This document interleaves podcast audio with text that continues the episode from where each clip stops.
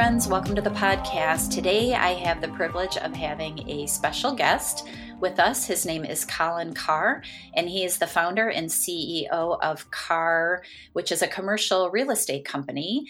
And he's going to talk to us today about all things veterinary real estate. Welcome to the podcast, Colin. Thank you. I appreciate being here. Thanks so much for being here. I really appreciate it. I think you're going to help some of our listeners understand a little bit about veterinary commercial real estate. Do you want to tell us a little bit about yourself and what you do? Absolutely. So, uh, grew up in northern Michigan in a little resort town called Charlevoix.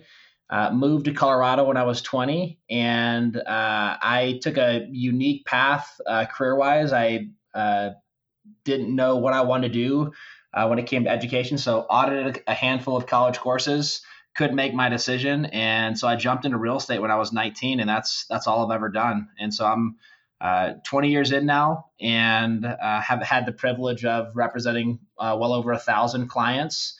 And today, uh, I, am the CEO of a company that uh, is nationwide. We do transactions in all 50 states, and we have the the privilege of helping uh, several thousand healthcare providers per year with their real estate.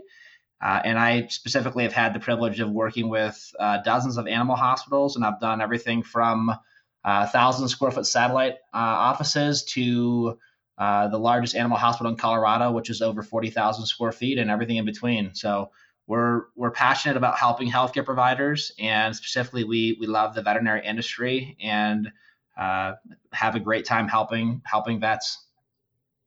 Okay, so what is the, let's say, the first step into getting into this world of real estate, especially commercial real estate? Because I think that is an intimidating thing for most veterinarians because, you know, we just are seeing our patients and doing our thing. And I'm sure working with all the healthcare providers, you have similar experiences. But what would be your first um, piece of advice, I guess, or first step? How do we go about getting into this world. Absolutely. Well, you're you're exactly right. I mean, as a as a veterinarian, you're focused on the the clinical side, the medical side, and there are a lot of business components to owning and running a practice that there's just frankly not time to address when you're in school and in residency programs. Uh, and even after you get out, you you know you you start as an associate or start working somewhere and uh, you know learning the business aspects of how to own and run a practice is typically not part of uh, part of the equation. Yeah it's pretty intimidating when you get into it. Well and there's so many parts of it there i mean as you know i mean mm-hmm. there's there's the hiring and hr and there's the operations side and then there's the the overhead side. The the best piece of advice i can tell someone when it comes to commercial real estate for an animal hospital is is don't try to do it yourself there's a lot of things in this world that you can take a do-it-yourself approach and you can you know get online and you can google and search and watch tutorial videos. When it comes to commercial real estate that is not uh, that's not one of the areas you want to you don't want to fool around right? No and it, it, there's there's there's a lot on the line and it's it's more than just the economics. There's so many business deal points that affect the transaction and again, this gets into the idea that there's a big difference between residential and commercial real estate. So sometimes you have people that have maybe done the residential transaction themselves or bought a house, and they think, well, yeah, that wasn't so hard. You know, I could try it myself when it comes to my my hospital. it's it's night and day different. There's there's literally dozens of things you've got to look out for during a commercial transaction. And so my first piece of advice is find someone who specializes in representing tenants and buyers, because if you're going to be acting uh, as a veterinarian, you'll be a tenant or buyer of, of real estate, whether you're leasing or purchasing. And find somebody who has uh, the ability to help you in the area that you want to be located in, that understands the area, and they can protect your interest in the transaction. Does it vary from state to state? I know I'm from Michigan. You said you're from Michigan, and now you're in Colorado, which are bo- both beautiful states, well, by the way. But is there a difference in each state? I imagine there is, right, law wise and. Yeah, the, so the laws are different in each state, absolutely. Uh, the the biggest difference is we start out saying, okay, first of all, you've got you've got real estate as a whole. There's a huge difference, as I mentioned, between residential and commercial real estate. If you're doing a transaction as a veterinarian, you need to find somebody who understands and specializes in commercial real estate very few real estate brokers do both residential and commercial. And typically, when you hear people say I do both, it usually means they do both uh, average, if you will. That's a danger sign, huh? Yeah. The, I mean, the best commercial brokers do not touch residential, and the best residential brokers don't touch commercial. And yes, each each person is qualified and licensed technically to do those transactions, but they don't really have the skill set to do it. Okay. So that's the first part. The next part is when you're looking for someone to represent your interests, you've got to realize the difference between being a tenant and buyer or being a landlord and a seller. And you've got to understand that you can't hire you can't hire an agent or a broker to represent you if they also work for the landlord or the owner of any properties that you're considering or that are in your area.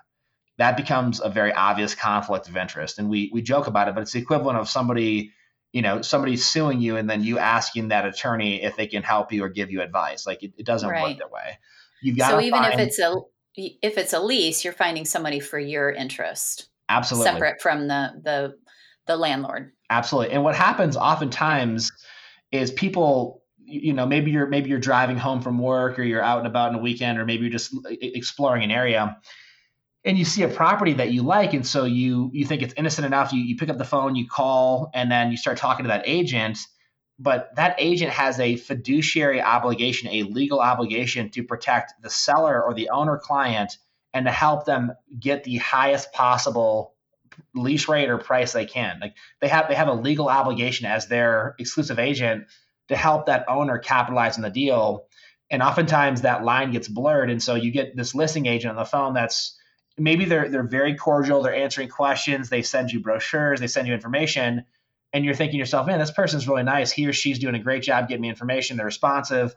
But what you don't realize is they have a legal obligation to negotiate against you. And right. So and that's becomes, not good. no, exactly. So it becomes very important just to realize, hey, uh, it's not about, you know, sometimes people get really emotional when it comes to transactions. It's not about whether you like the person or you don't like the person, whether they treated you with the respect you were looking for. None of those things matter what it comes down to is you have to realize you've got to have someone to protect your interests and there's too much on the line for you just to fumble through it or to hope that the person that you're talking to is going to going to get you the information you need without compromising your position. So it's worth your time your energy to invest in finding somebody that can really be on your side and negotiate the best deal for you. Absolutely and it, it's the same reason that that that owners bring their their pets and their patients to you is because they recognize that you have a skill set that they don't have. They could probably search it online. They could probably talk to a friend. They could probably, you know, fumble through it, but they realize, you know what? It's not worth it. There's too much on the line. And when you make a mistake when it comes to healthcare or medical, you know, obviously there, there might be more of a more of a dramatic uh, price to pay with that. But it's really the same thing when it comes to your real estate. You know, there's different size spaces. There's different uh, values depending on if you're if you're you know downtown you know Manhattan or if you're in Orange County or if you're in you know rural Nebraska. There's going to be a difference in prices, but the, the bottom line is in most transactions, whether it's a purchase, there's usually six figures of, of margin in play. If it's a lease, there's oftentimes a hundred to two hundred fifty thousand dollars worth of uh, concessions, lease rates, annual increases tenant improvement allowances and other concepts that are negotiable that if you mess up on that, it, it costs a lot of money. And you won't realize it on the front end. You won't realize it until it's too late. Absolutely. That's exactly it. It's the the insult to injury is you yeah, you, you pick up on it uh, you know, a year, a year and a half later when you, you decide to call someone just to check to see how you did and they let you know that you left, you know, literally 150, $200,000 on the table. And then you ask the question, what can I do? And they say, you can, you know, wait out the other seven to eight years of your lease and then we'll fix it in eight years from now. Yeah, which is, by then you've lost a ton of money. Exactly. For sure. So, do you have uh, recommendations for, let's say, somebody in, out there in the veterinary world that's thinking about either owning a practice, becoming an owner, or perhaps they already own a practice but they don't own their real estate or um, they're thinking about buying. Do you have recommendations on when you would decide to lease versus when you might decide to buy? Are there financial or um, uh, I guess I'm timeline considerations when you're making that decision that you have recommendations for them? Absolutely. So veterinarians owning real estate uh, is, is an outstanding decision, uh, but it really depends on the the age, the type of your practice, and, and where you're at in your career if you are going to go do a startup, the odds of you outgrowing the space could be very high. And right. so, I mean, you're going to do a startup. You're, let's say, it should be just you. Long term, you have a goal to grow it to, you know, to several doctors and to, you know, maybe bring in some specialties, whatever, whatever your plans may be. You, you're, you're probably not going to be ready to take down a four or five thousand foot space. You might be looking at a, a, a two thousand foot space or a twenty five hundred foot space. So one of the considerations as far as whether you lease or own starts with where are you at in your career and, and what is your what's your game plan? You know how many how many doctors can work in one space at one time? Uh, if you want to do a split schedule maybe you want to work three days a week that's your game plan. And maybe you have another another uh, doc that can work the other three days whatever it looks like. You have to start by saying all right what size space do we need currently? And then what's our space needs going to be over the next five or ten years? If you find yourself in a place where you say hey i can jump right away to four or five thousand square feet, or I'm going to do this with a partner, um, then then maybe ownership from the very beginning makes sense. If it's a startup, there's there's more variables. Typically, what we recommend with a startup, and then I'll hit the other ones you mentioned. But okay, if it's a startup, just look at all your options. I mean, that's that's the best way to do it. Is look at everything for lease, look at everything for purchase. Um, look at look at retail strip centers, look at standalone buildings, look at all your options. That's the best advice I can give someone. Is don't don't predetermine your head that you have to own or have to lease or that it has to be a certain type of property. You can favor those buildings, but start by knowing all your options. Don't don't make an uninformed decision based upon what you think makes sense and then later realize that you could have found a much better property if you would have done your due diligence.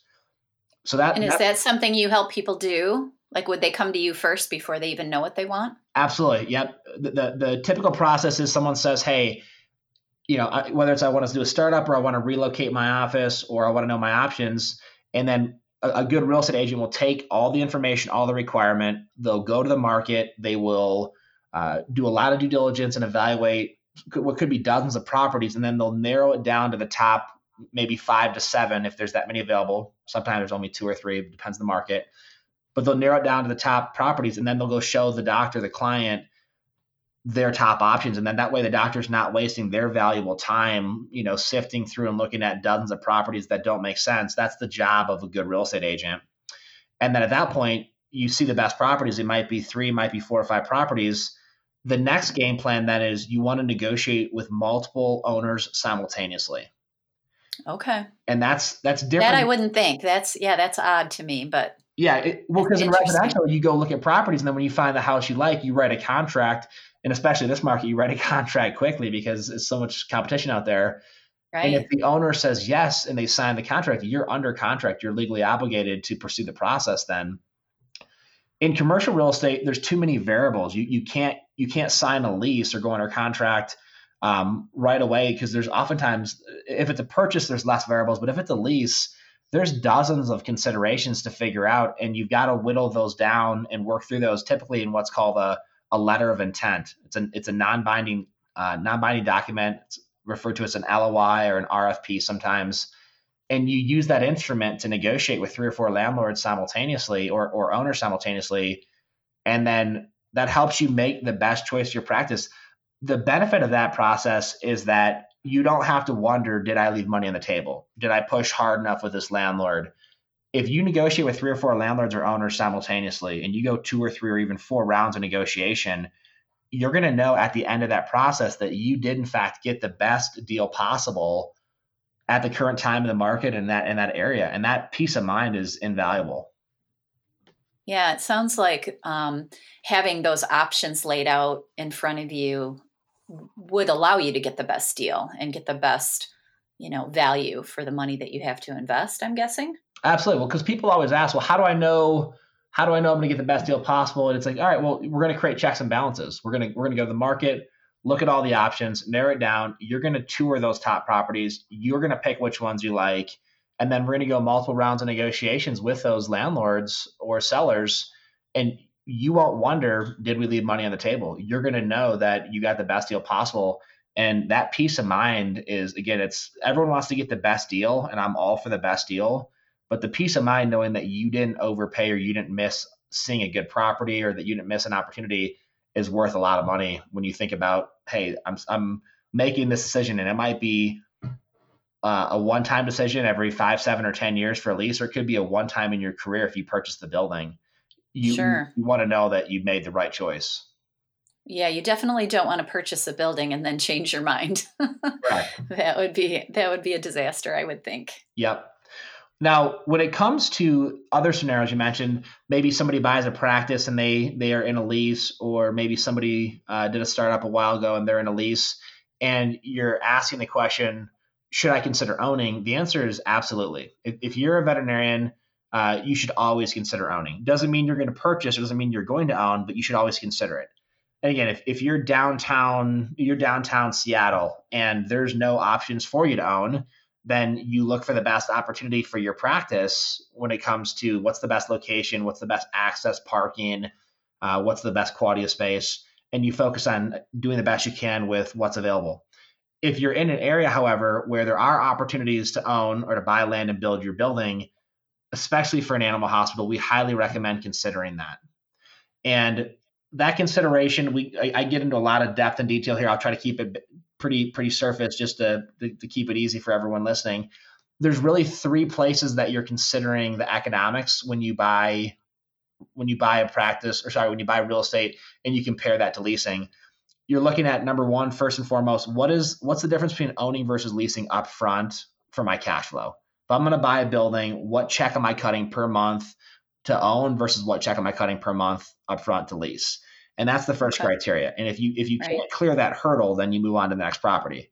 For instance, right. if your option to lease is six thousand a month and your option to own is twenty five thousand a month, and you're sitting there saying I, I can't clear that hurdle or it's not worth it to me to clear that, then you move on to the next property. Wait, if you can clear that hurdle, get, go, so good. I'm sorry, this just popped into my head. So you're you're considering your payment is there a ratio that you like the, is there a rule of thumb for how much let's say your practice is grossing or you're bringing in as profit versus how much you should be paying either as a lease or a, a building payment absolutely the the traditional rule of thumb you're going to hear most people quote is that you want your your rent or your mortgage cost to be somewhere around 6 to 8% of your total revenue that's that's a, okay. a pretty safe number However, yeah. if if you're going from 2,000 square feet to 6,000 square feet, and you're planning on bringing on other providers and other you know Uh, other aspects of the practice, you're going to add boarding, you're going to add some other aspect to it, and you're going to grow the practice. You've got to run that equation of six to eight percent based upon what you believe the revenue will grow into. If you gotcha. can get it yep. where you're currently at, that's great. But oftentimes you're not going to see that. And then especially if you're doing a startup, you know, you, there's no revenue until you open. You can't make those numbers work. But long term, the game plan is once you settle in to your lane and you get a practice that's running at a very healthy pace and and not not all time highs, not record setting, uh, still room to grow, but just a healthy pace. If you can get your overhead in that six to eight percent, you're in great you're in great shape. Um, but there are times when it warrants getting up to ten or twelve percent if it's the right location or the right opportunity. Okay. Sorry to interrupt. It just no, it's a great question. It's a great question. Uh, so first question is all right what's the cash flow what's what's the difference of a check that i'm going to cut if i lease versus purchase that's the first equation right.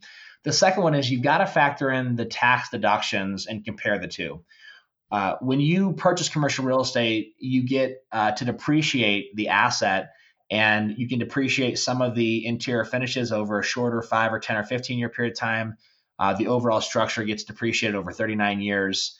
And that depreciation, for those that aren't familiar with that, uh, it's basically it, it's a tax deduction. It's a it's a portion of the building gets gets given back to you as the owner in the form of a tax deduction. And so you can end up in a situation where maybe you pay more upfront on a cash flow position uh, to own than to lease, but you might pick up additional tax deductions that mean you're going to pay less taxes individually, uh, either monthly or quarterly, depending on how you do it. And so a good scenario is you might you might say, well, to lease it cost me six thousand, to own it cost me eight or nine thousand. But what if you pay two thousand dollars less per month in uh, in taxes? All of a sudden, the effective cost of owning comes down, and you've got another equation to look at. And that's one thing right. that most people don't understand or focus on if they're not if they're not used to running a purchase versus lease comparison. Okay.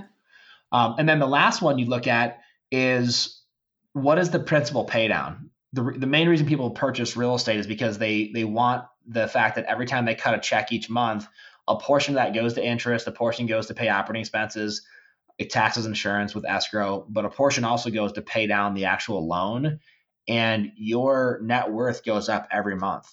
You know, right. it's, it's like home ownership. You know, you cut a check each month for three thousand a month, and it could be that a thousand or twelve hundred or fifteen dollars per month, depending on your mortgage, goes to pay down that principal. And so every month your net worth increases, and you're building another asset for you individually. Which doesn't happen when you're leasing because you own nothing. Correct. Correct. Okay. Yeah. So And that then- makes a lot of sense. Exactly. Then there's other considerations like, it, you know, will the building appreciate? You know, uh, is it an up and coming area to where maybe the building will be worth more?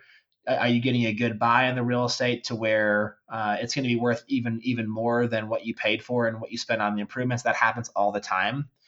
Uh, and then long term, from an exit strategy, if you're going to sell the building, the real estate, you're most likely going to sell it to another animal hospital because that's the highest and best use for your build out and your finishes uh, there's a chance to you know make a a very sizable increase on what you paid for it and what it's worth because uh, it- it's a rare property. I mean, there, there's not a significant number of of Class A built out animal hospitals in a market. There's certainly less people that are qualified to to buy that that real estate and to buy that opportunity. But when you find the right person and the right group, it, it oftentimes is worth a lot more than you paid for it. And they're very purpose specific. Absolutely. You're not get, you're not going to turn um, too many veterinary hospitals into anything else because of the way they're laid out and built. exactly. Right. So it makes them a little bit more valuable, I would guess, as opposed to buying a commercial building that's just empty. Yeah, that, because because the cost of building them out and then equipping them and all the all the other little aspects and components that go into it. So you're exactly right. Okay. All right. The the long and short of it there is this: if you're going to consider purchasing real estate, which if you have a lease coming up or if you bought a build or bought a practice and you- you're in a lease, you, should be at least considering that. Whether you do it or not, you should at least understand the numbers so you know how they compare. It, it, it's not hard to find someone to help you run the numbers and this do your due diligence. But it is very important to actually then do the detailed analysis of purchase versus lease. Don't just try to ballpark it on a napkin. Does this make sense? Or people will break out a mortgage calculator on their phone and run a quick number of leasing versus owning, but they don't take the time to get into the depth of the tax deductions, the appreciation, the principal pay down. And you, it's not very hard to do it, but you have to actually do that exercise to, to get a full picture on what makes the most sense, both now and over the next 10, 15, 20 years for your practice. Okay. Um, now, in veterinary medicine, this is something I was thinking about earlier. There is a big shift right now into these small these small veterinary hospitals being bought by large corporations, and I'm sure you're familiar with that. Yes, I am. Do you see a difference from, let's say, 10 or 15 years ago in the way you do these um, advising of veterinary uh, clients of yours um, and how to approach that with these large veterinary corporations? Is there a difference in the commercial real estate market because of this? I, I guess I'm not exactly sure how to answer ask this question, but No, it's, it's a good question. Um, it, it doesn't really affect how we advise veterinarians when it comes to their office space, and here's why. I- mean, if somebody if somebody's doing an office just to sell it within a very short period of time, you know, maybe we would would have that discussion. But what we're telling what we're telling veterinarians is, let's find the best real estate that makes the most sense for you for the next, you know, 10, 15, 20 years if you decide to sell in three to five years, then then if we got the best terms and the best location possible, it's it's not going to hurt you. It's only going to help you. right. And when it comes to commercial real estate, the majority of the larger groups that are buying animal hospitals are are not buying the real estate with them.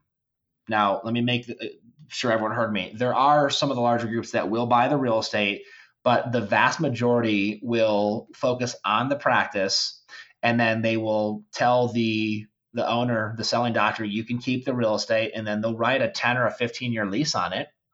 And then uh, if that doctor doesn't want to own the real estate, there's a bunch of resources where there's groups out there that will come in uh, that are not part of the ownership group of the practice, but they'll come in and actually buy the real estate as well. And, and people love people love real estate that is leased by veterinarians, especially large, very strong financial veterinary groups. The- Well, and I'm guessing that if you owned the building, along with your practice and you decided to sell the practice to a large corporation, that having that building as a source of income for you wouldn't necessarily be a bad thing. It's a it's a And it seems like that would be a really good investment. it's a phenomenal investment, absolutely. And it's funny, it, it depends on the practice. It's different every time, but in the majority of scenarios that we see, the real estate is worth more than the practice. Right. And that, yeah, I said the majority, not every time. There's there's definitely exceptions to that, but uh, but I mean, we we track this because we we work on several hundred practices or practice real estate deals per year where the the practice is selling and there's real estate involved. And, and our numbers are it's it's honestly about 75% of the time the real estate's worth more than the actual practice is. Hmm. So if you own your real estate and and you you know it's very common to do a 15 20 at the, the highest uh, term you're going to see in commercial real estate is typically 25 years. It's not like residential it goes up to 30 or beyond. Average loan being about 15 20 years in, in commercial real estate. You you buy a building and you or you build you buy a piece of ground and build the building. You pay your building off over 15 20 years. You sell your practice. You could have a, an amazing an annuity an amazing income source coming in if you lease that that real estate out or you sell it and you you get a sale price for the practice and you get a sale price for the real estate with the majority of the time the real estate being worth more than the practice. So it's a phenomenal way to to build wealth. It's a phenomenal way to create additional income source. And again it's it's, it's hard to go wrong owning real estate for uh, for an animal hospital uh, if it's the right location and it's going to fit your needs for the long term Yeah, it sound it sounds like that would be a good retirement plan, or at least part of your retirement plan. absolutely If you had a if you had a good piece of real estate to have someone lease from you. exactly Yeah. So, are there things if you were advising somebody, um, like major mistakes that they might make, um, that you would warn against when they're going into this kind of decision? Absolutely. The the first one I mentioned it already is the is the do it yourself. Don't don't try to be the jack of all trades. yeah, just I, I hit it every time because I mean we literally get hundreds of calls per year from people asking us to look at their leases or asking us to evaluate their purchase and it's it's too late. It's like, it's hey, too late. I, I performed this surgery on my dog. How did I do? And it's like, ah, you did a really bad job. Exactly. Yeah. And then you can't take it back. yeah, exactly.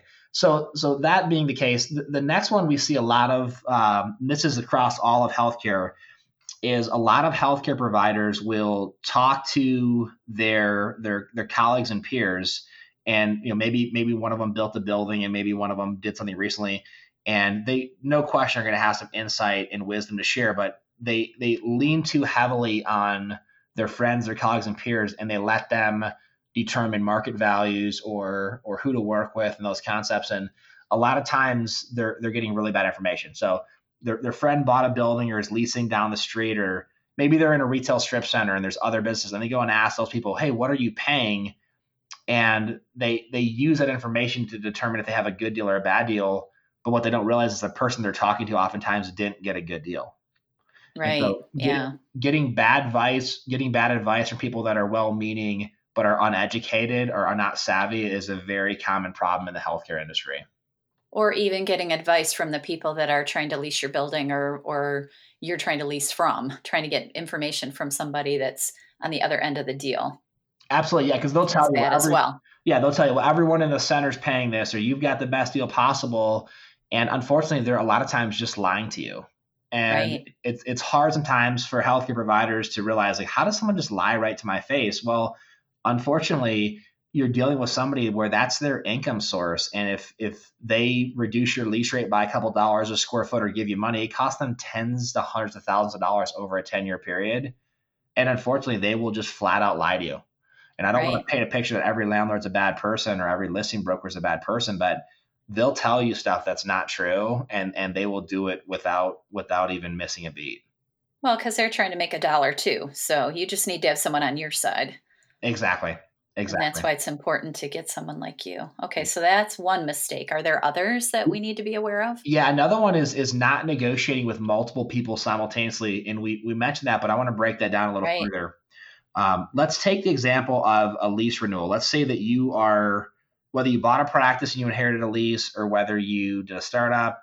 Regardless, let's say you're in a lease scenario and your lease is coming up.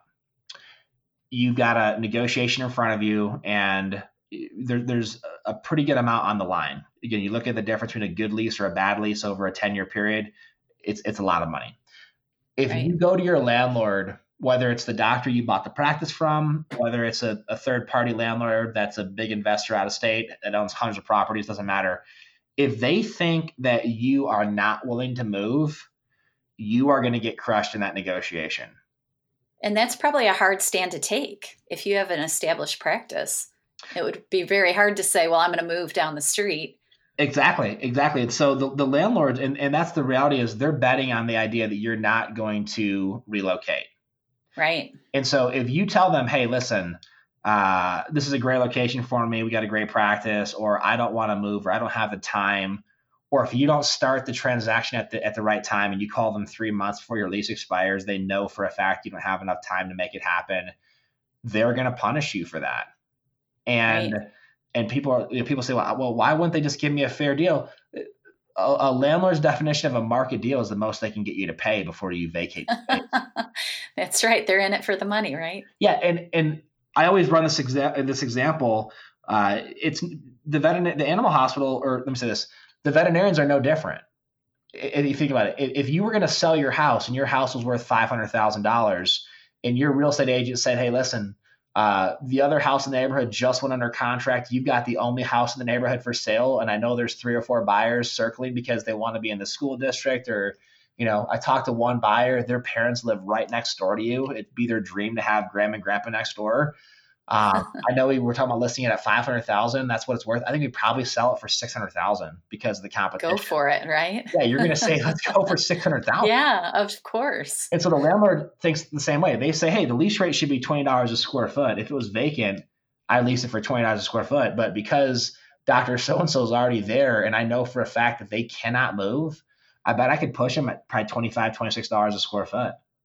Right. And all of a sudden that five, six dollars a square foot is an extra 10, 12, 15, 20,000 a year times 10 years. It's, it's 150, 200,000. a lot of money. Yeah. A lot of money. And then the reality is when you bill a dollar, you might keep 15 cents or you might keep 25 cents.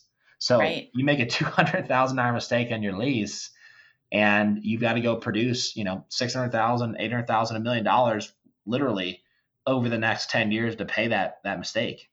Ugh, that's scary. So a, a better game plan than just saying I want to stay or just picking one property or going after it uh, is to actually hire someone who's qualified, who knows what they're doing, and have them go to the market and find all your options and then actually negotiate simultaneously with several owners. And then prior to you going back to your current landlord, you know exactly what the market bears. You know if there's an option to purchase, you know if there's an option to buy ground and build your own building you you know what other landlords would offer you if you were willing to move your space. And it's not a matter of whether you want to move or whether you're you're hoping to move. It's the idea of you actually have something to compare it to now. Right. When you're in a space make a proper decision. Exactly. When you're in a space and you ask the landlord to give me a proposal what you just said is you have no idea what you're doing. Like if you walk if you walk to the landlord and said hey you know i'm in your space right now uh, what would you do for me if I was willing to stay? I mean, what you what the landlord just heard you say, and this is I'm joking, but I'm also being serious too. What the landlord heard you say is, I have no idea what I'm doing. Please don't raise my rent. And I'm at your mercy. yes, exactly. I'm well, totally at your mercy. So just be nice. exactly. Alternatively, if, if you had a, an expert that went to the market and they did their due diligence, they call your landlord, you know, 12 or 18 months before the lease expires, and they say, you know, Mr. and Mrs. Landlord, uh, my name's my name's Colin Carr, and I represent Doctor So and So. Prior to me calling you, we've already gone to the market to evaluate all their options. We've got two options for them to purchase. We've got two options to lease. They're all fully negotiated. Doctor So and So would be willing to consider staying and renewing their lease, but it has to be at very specific terms that make sense compared to their other options and I will be submitting an offer to you based on what those terms are. And we look forward to seeing uh, what you guys come up with. And just understand, uh, Dr. So has been happy in the building for the last 10 years, but you are competing for their business now. Right. And that puts you in, in the driver's seat instead of at their mercy. Absolutely. And again, we're not saying we're going to take advantage of the, of the landlord and try to get them to lose their building because they, they can't financially make sense of it We're just saying you're not going to take advantage of us. We we know better now, and we're going to make sure that we get a fair deal. And we're educated, and we know what our options are. Absolutely. Yeah. Okay. And is there are there any other mistakes that we need to be aware of? Or those the two big ones? You Making know, sure you have all your all your ducks in a row before you go into these negotiations. Yeah, I think I think other mistakes people make is that they, they don't understand that they don't understand that there's uh, some really favorable opportunities for financing for veterinarians. I mean, veterinarians have one of the lowest default rates of, of any healthcare industry, and uh, the healthcare industry as a whole has one of the lowest in, uh, default rates of any industry overall. So there, I mean, sometimes there, there's mistakes you can make with just choosing the wrong bank or the wrong financing source. Maybe you bank with somebody locally because they, you know, it's convenient and their location's next door, but they don't have a good, uh, they don't have a good ground up product if you're building a ground up building, or you know, they want you to put down an exorbitant amount of money and and you can do that financially, but it, it, it ties up all your cash, and that's maybe not the right decision either. So I, I think you know I, I, could keep going with other mistakes, but I think it's just really important to make sure you have the right financing, you have the right contractors, the right architects, uh, and there's a way to vet them out, and there's a way to make sure that you have the right people in place so that you don't, you know, give the person their first chance to design your space and they've never done it, or you don't give the contractor the first chance to break into veterinary build outs when they've never done it before. It's, it's really important to hire people that are qualified that really know what they're doing. And the, is there a time frame that someone would expect to be in this kind of a negotiation? Let's say, you know, you you decided, okay, I need to find a building, or I'm going to um, move my practice, or try to buy a piece of commercial real estate. Is there a time frame that you would say is typical, or does it vary um, with each um, individual circumstance? That's a great question. That's actually one of the other mistakes that people make. Is exactly that is is they, they try to start the process way too early, like three, four years out, uh, or they try to start the process, or they start the process too late. You know, they, they're, they're six months from their lease expiring and they want to go uh, buy a piece of ground and build a building, and they don't realize that's an 18 to 24 month It's going to take a while, right? Yes, exactly. the answer to that is if, if you're going to buy a piece of ground and you're going to build your own building, you've got to start that process at least 18 months in, 18 months in advance. And the actual building process itself might only take seven to nine months but it, it's the it's all of the permitting and the zoning and the construction documents and the planning commission meetings and the town council or city council meetings. That's the process that takes so long. People a lot of times start thinking about you know building a new home in a master plan community where all the, the homes and the floor plans are already approved and they can just show up and you know six months later they pop out a house and you're in in commercial, there's just too many other variables that you have to jump through and, and go through and process. If you're going to do ground up, you really want to start at least 18, if not 24 months in advance. And expect it to take longer. It, it, it can. yeah, it can. Because I, I put an addition on my building once and it was, it took a long time. Like you said, there's all the zoning and then you have to go before the city boards and a lot of things that you wouldn't expect. Exactly. And that was that was with a current building, just putting a little addition on. I can imagine if you're starting from the ground up. Exactly. That you have a lot of hiccups along the way. Yeah, and they, will they'll they'll move the goal on you too. They'll tell you, you know, it's an administrative yes. process, and just fill out this form. And then three months later, they'll say, yeah, you know what, it's actually going to go before the city council, and then you need to have a couple neighborhood meetings, and you need to do, and it just all of a sudden they they change things. Yeah, and even some of the cities, in my instance, I had to go fight for trees in my parking lot. Like I had to literally go before the board and fight between having bushes and trees. So it, it gets very absurd when, when you're doing things with cities. So yeah, it so does. just be prepared to be patient. I guess yeah. would my be my advice. Yeah, and then you get you get the politics of different city council members that are for sure. consider their friend owns a competing business and they're supposed to be neutral and impartial, and unfortunately they you know yeah all that kind of fun stuff. Yeah. Okay. So from the 18 months at least 18 to 24 months. Yep. and then what about like a lease um, negotiation? A lease negotiation you want to start the process right at 12 months. And and here's why. If you start it uh, if you start it you know two three years in advance the landlord of your current property knows that you can't move out and that you're obligated to the lease. And so right. they're not going to they're not going to do anything for you when it comes to a negotiation for them staying And if it's a new landlord, I mean, they're not going to hold a space off market for you for two years until you're ready to move in so that you can avoid double rent. And so okay. you can start too early with a lease and you don't really have any posture because the current landlord knows that you can't move out. Or if you do, you got to keep paying them rent, which they're not going to be very motivated. And then the new landlords, same thing. They're not going to hold a space for you for very long. Right. The other side of that coin is if you start the lease negotiation three, four months in advance or six months in advance, your current landlord's going to know that you're probably not going to have enough time to get a new space built out and the whole process completed. And you're going to end up in a holdover scenario where you're paying double rent or you're paying uh, a much higher rent in your current property while your new space is getting built out. Okay. 12, so 12, 12 months really is the ideal scenario. And people will say, well, my process took me 16 months. My process took me longer. It can if you have people that don't know what they're doing or, you know, or you run into some issue, but typically 12 months gets it done. And then if you say, well, hey, I don't know if I want to do ground up or buy a building or or do my uh, current lease as a renewal or move, then you start 18 to 24 months out and then you you understand all your options. Okay, to get all your information together and figure out what uh, what you might want to do. Exactly, and you're you're always better to be early than late. I mean, it's again if you're if you're too early and you have a good broker they'll tell you hey listen you know we're a little early. Here's what we should do. Or a lot of times people will say hey would, can you just show me the market right now so i understand what i'm working with? And then when we get closer i'll be better prepared. And that's that's certainly acceptable as well.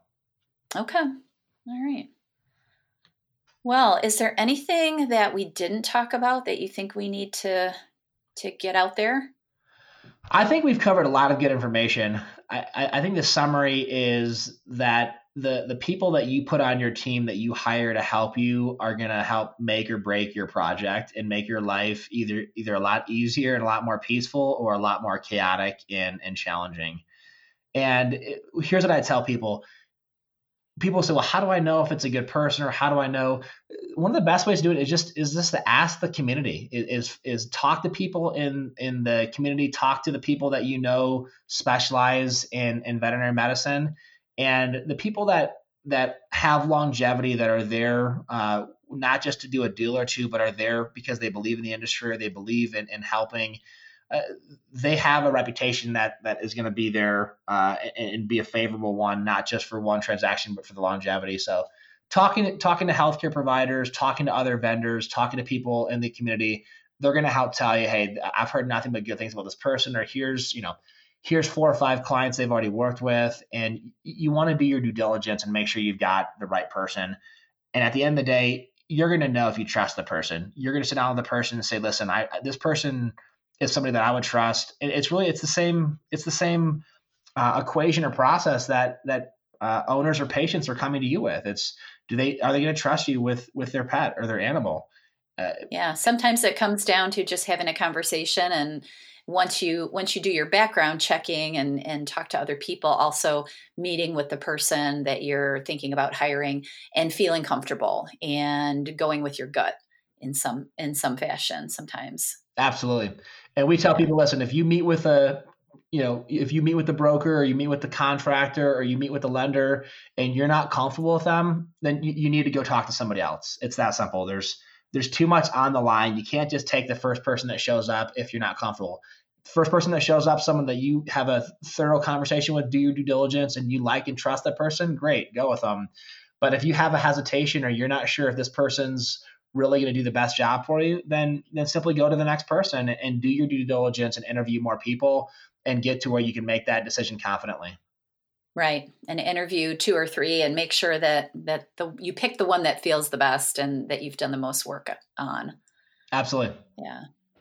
So tell me where people can get a hold of you if they want to have question if they have questions on the subject matter or they're thinking about renegotiating a lease or buying property. How would they um, get a hold of you or somebody from your corporation to help them if they're a veterinarian out there looking to get into this commercial real estate biz? Absolutely. Our website is carr.us, and that's C A R R.us. Uh, we are we are licensed across the country. We do deals in, in all 50 states plus DC. We're doing stuff in Alaska and Hawaii, believe it or not. Uh, we've got agents across the country, and there's there's two options for people to click on on our website in the upper right hand corner. They can click to find an agent, and they can find someone who specializes in veterinary in the market that they're located in or nearby. Uh, or we also have a, a lease evaluation or evaluation page where if you want to do a lease versus purchase comparison, or if you want to find out what it would look like to own, we'll, we'll do a free comprehensive analysis for you in advance. Whether your lease has one year left or it has nine years left, we'll, we'll give you all the information and equip you with with the data to help you understand what would make the most sense for you in your next transaction. And I also noticed on your website that you have a blog and you have some videos that people can watch to get more information as well. Correct? We do. Yeah, we've got uh, we've got uh, aerial videos of uh, numerous types of animal hospitals and clinics that we've done. We've got a lot of uh, educational uh, information, and you know, our philosophy is, you know, we we love the opportunity to help and represent clients, but the foundation of our business is educating healthcare providers to protect them that they can make the best decision for their practice. So we provide a lot of information uh, and try to do a, a, really good job of being the subject matter expert and educate. And uh, it's stuff whether someone chooses to hire one of our agents or or someone else, they're going to be better off with the information, no question. And yeah, and there's a lot of it there. So if somebody wants to get more information, definitely go to the website. It, it I looked through it and there was a there was a lot. So I'm definitely going to be back there visiting and, and learning some more about the subject matter because it's really interesting and and it's really I would encourage people um, that are in the veterinary field to really highly consider checking this out before you do anything um, with buying or leasing because it really is a, a major life decision for your practice. Absolutely. Yeah, and it can add to your your wealth. Yep. Yeah. The, the location itself. I mean, it's it's going to affect the you know the access, the parking, it, it, the visibility, but it also affects concepts like staff retention. I mean, your your staff has a choice where they go to work every day. They have a choice sure. of environment, and certainly the, the the quality of care you provide that's hopefully is paramount. But uh, the atmosphere, the culture, all those things weigh in. But a lot of things are it, the location does matter. The the access matters. The the quality of the space matters, and it also affects uh, patient referrals and and future business. So outside of just the obvious economics and overhead that commercial real estate uh, affects for your practice, there's a lot of other variables too. Quality of life.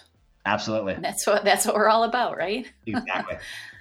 All right. Well, I thank you so much for joining me today, Colin. It was really interesting. I learned a lot. I hope the people out there did as well. I just really appreciate you coming on today. Yes, it's my pleasure. Thank you. All right. Thank you so much. Have a great week. You too. Thanks. Bye.